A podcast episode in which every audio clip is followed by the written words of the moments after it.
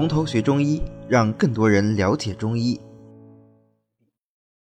好，我们再来看一下车前子啊，车前子这味药也是比较有趣的。为什么这有趣呢？因为我们用它的这个历史啊，比较悠久。有多悠久呢？在我们现存最早的这个诗歌文献诗集里面，就专门有一首诗是讲车前的，当然不是车前子啊，是车前草啊，这个字读伏蚁啊，这两个字是不是一般人都不认识，对吧？啊，也不用觉得悲伤，因为我也是翻词典才能知道啊。我们现在人读《诗经》呐，读《楚辞》啊，可能经常的就需要翻字典，不然读错了就难免被人笑话啊。这个伏蚁是这么读的：采采伏蚁，伯言采之；采采伏蚁，伯言有之；采采伏蚁，伯言多之；采采伏蚁，伯言挪之；采采伏蚁，伯言节之；采采伏蚁，伯言挟之。啊，你们听我一个人读，那就感觉怪怪的，是吧？一点感觉都没有。这首诗是历代文人公认的一首合唱诗。什么叫合唱诗呢？就是一群人一边在快乐的踩着车前草，一边快乐的唱着这首歌，越踩越兴奋啊！一开始只是采之有之，后面呢越踩越快，就多之啰之啰，就是整个这个茎上面的叶子一把给它捋下来啊！这个字是多音字，又读啰又读捋啊，在这里标准读法应该读啰啊，类似于我们现在捋的这个意思。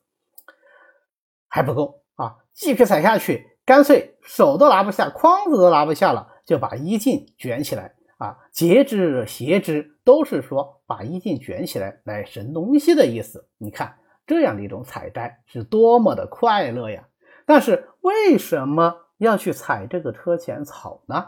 啊，有人说，因为车前子啊，它这个子特别多，它是穗状的啊，所以车前草的籽儿特别多，有多子之兆。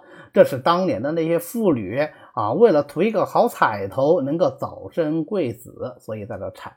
但是怎么想也不至于啊，一个村庄的女性都跑出去采这个草，想要多生孩子，这解释不通啊。所以实际上的解释，很有可能当时的车前草本身就是我们的主要食物之一啊，可能是我们常见的一种菜。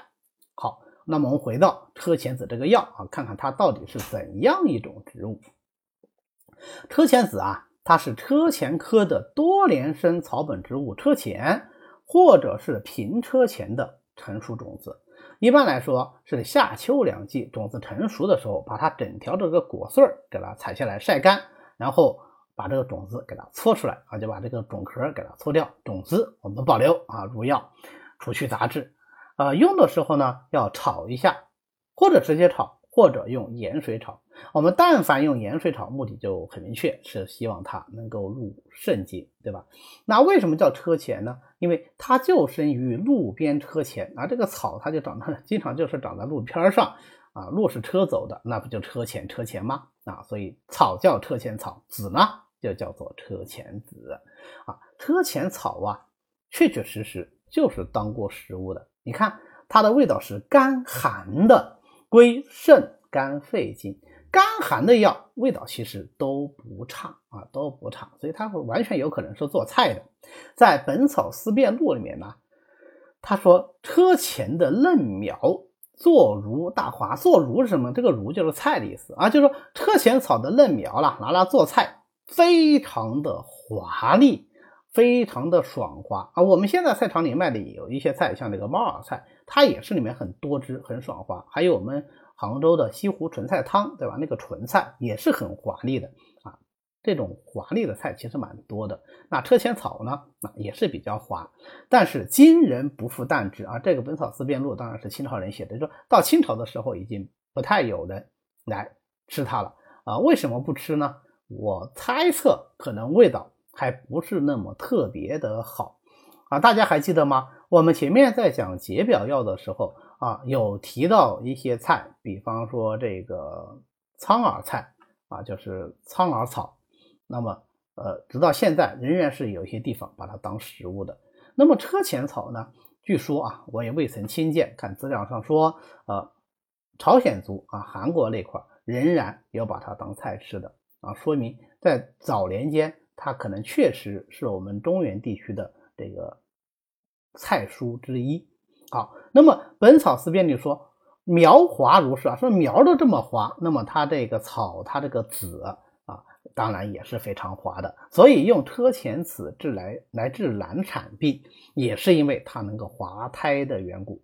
好，重点来了，它非常滑，车前子也滑，车前草也滑，所以它能滑胎。那么从这个角度上讲，我们孕妇能不能吃车前草或者车前子呢？那就最好不要吃，是吧？就有这个风险啊。所以古人有的方术上说车前子能够滑胎，有的说它能够催产，有的说它滑胎和催产的力量都不强。那我们现在的教材呢，一般在车前子条下没有写它有人参禁用，换句话说，它人参是可以用的。但是因为前人有这样的经验，所以我个人的建议是，对于孕妇能不用就不用，最好不用啊，那是最安全了啊，完全可用其他的药物来代替，何必去让病人冒这样一个风险呢？但是因为车前子具有这样华丽的特性，其性味甘寒，所以它就能够清利小便啊。从这个角度上讲，车前子的这个华丽主要是华丽哪里啊？华丽利窍，或者说华丽前阴，对吧？啊，为什么一定要说是利窍呢？这跟车前子的特性有关系啊。利窍或者说前阴，它既一样也有区别。前阴对于男性来说，既是利窍也是精窍，既能出小便也能出精液啊。那么这个车前子是既通利精窍也通利利窍，还是只通利利窍呢？它只通利利窍，它只能清利小便，并不会滑泻精液，反而因为它清利小便能开利窍，所以它有开料窍以避精窍的效果啊。后面我们再来详细说，它清利小便的作用就决定了可以用来治疗小便不利、水肿、淋症等等一系列的疾病啊。一般来说，把它配上木通啊、栀子啊、滑石啊，用来治热淋是最好的，因为它本身是性寒的嘛。比如说我们治热淋的代表方八正散啊，八正车前、榆木通啊、扁絮、带黄、栀滑盐啊，这是方歌啊，一共8味药，所以叫做八味散。啊，记不住也不要紧啊，因为在方剂学里面对八正散一定是重点讲解的啊。如果你们不是在校的学生，以后不会继续学习方剂学，但是有感兴趣的话，你也可以在喜马拉雅上去收听我的这个用耳朵学方剂这个专辑，里面对八正散这一等等吧，这样的一些重点的方剂都有比较详细的解释。好，同样也因为它有清利小便的作用，小便多了啊，水液都从小便而出，那大肠的水液就怎么样？就减少了。这就是所谓的利小便以食大便啊，它能够分清浊以止泄泻，特别适合于治疗一种湿盛水泄之症。什么叫湿盛水泄之症呢？就是水湿聚集于肠道而引起的水泄。这个时候我只要让大肠里的水湿都由前阴而出，那它不就自然而然的大便变干了吗？不就自然而然的止泻了吗？啊，单用车前子1味药就有效。说起来，用这个单用车前子的方法治疗泄泻啊，有一个名人曾经用过，谁呢？欧阳修。欧阳修有一次啊，这个拉肚子拉得很厉害啊，找了很多医生来看，都看不好。看不好以后也不能上朝啊，就在家里待着，那也挺郁闷的。他的夫人呢也非常的着急，结果就听在街上有人喊：“哎呀，卖药啊，卖药啊！”啊，我这么一说，大家知道这是什么？这是走街串巷的所谓的临医啊，就是这种民间的医生。那么他夫人想，这个也没办法呀，死马当活马医吧，啊，听他说仿佛效果很灵验，姑且一试啊。于是呢就从这个林一手上买了一包药，胆子也挺大啊，这个欧阳修就吃了，一吃果然很有效啊。那到底是欧阳修啊，对吧？不管怎么说也是朝廷大员呢啊。第二天就把这个林一找到了，就问他啊，你这是什么药啊？为什么这么有效啊？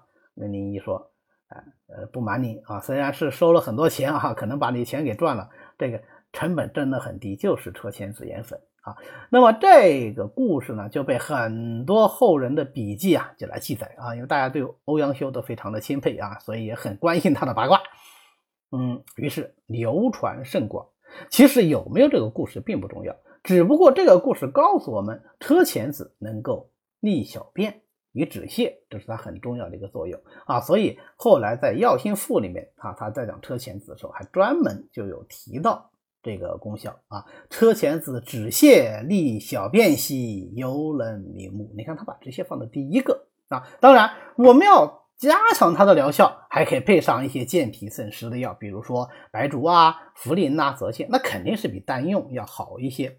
我们在学中药的时候经常会讲到有一些药啊力量比较好啊，比方说我们前面讲猪苓也讲到过，是吧？单用即效，但是单用即效不代表说你只能单用啊，你再合适的配伍，它的效果不是更好吗？好，同样也是因为它能够滑利料窍的缘故，它就能够开料窍以避金窍，金窍得避，我们经常讲啊，要想有钱要怎么样？要结缘开流，那不就是在结缘吗？对吧？啊，这节流开源，对吧？那它不是在节流吗？好，那不就能够起到补益肾精的作用吗？所以我们治疗肾精不足的代表方五子衍宗丸里面就有车前子啊，是车前子配上枸杞子、菟丝子、覆盆子、五味子啊，专门用来治疗肾精不足的不育症啊。所以很多人搞不清楚，说用车前子干嘛？车前子也没有补益的作用。对，它没有直接的补益作用，但是它能够避金窍，不再使肾精外泄，那不就起到了治疗的作用吗？所以利用这个特性，那我们除了治疗不育，是不是也可以用来治疗遗精和早泄呀？遗精和早泄不就是金窍不关吗？我现在开料窍以避金窍，金窍关上了，不就没有遗精和早泄了吗？所以车前子也是治疗这一类疾病的一个非常重要的药物。当然从药性上来说，我们讲车前子之所以有这个作用，还有一个理由就是它能够泻相火啊，它能够泻相火。好，因为车前子味甘性寒，又能入肝经，性寒而入肝经，那你就能够清肝了。肝开窍于目，所以那你就能够清肝明目。它又是味甘的，意味着怎么样？甘则能补啊，它可能有轻微的补益作用。所以车前子的这个明目作用啊，不但是能够治疗实症啊，配上菊花、龙胆草、黄芩等等这些清热药，能够治疗肝热目痛症，它还能够治疗肝肾阴虚引起的两目昏花或者是内胀啊，配上生地、麦冬、枸杞子啊这样一些补益肝肾的药物。所以它是虚实皆可用之。那么它这个寒性还能够入肺，入肺再加上本身它又是个滑利药，滑肺的什么呀？滑肺中之痰，所以它就有清热化痰的作用啊。这个作用我们在临床上用的相对要少一些啊，配上枇杷叶就能够治疗痰热咳喘症啊。那么我们总结一下啊，车前子的功效相对来说就要比较多一些啊，它能够利水通淋，还能够止泻，还能清肝明目、清肺化痰。其实它的这个功效我们大略可以分为两组，一组是基于它能够利料窍来的，利料窍所以能够利水，利水所以就能够通淋啊，所以能够利小便以食大便，所以它还能够补肾精。为什么？因为能够避金窍，对吧？好，这是一组功效。第二组功效是基于它能够甘寒而清来的，入肝经清肝明目，入肺经就清肺化痰啊，这样我们就很容易记忆了啊。我们有个注意事项啊，车前子在使用的时候入煎剂一定要记得包煎。为什么要包煎呢？前面讲了，车前非常的滑，车前草很滑，车前子也很滑，它主力后啊会出很多连叶，这个连叶如果尤其是这个车前子的量用的比较大，有多大？9克15克就算大量了啊！用到这个量的时候，你就会发觉煮完以后整罐子药都黏糊糊的啊！它这个连叶把所有的药都糊住了，这样呢就严重影响其他药物的药物成分被煎出来啊！怎么办呢？包起来煎啊！你就糊自己都得了啊，别去祸害人家啊！所以记得车前子一定要包煎。好，再讲一个副药，就是车前草。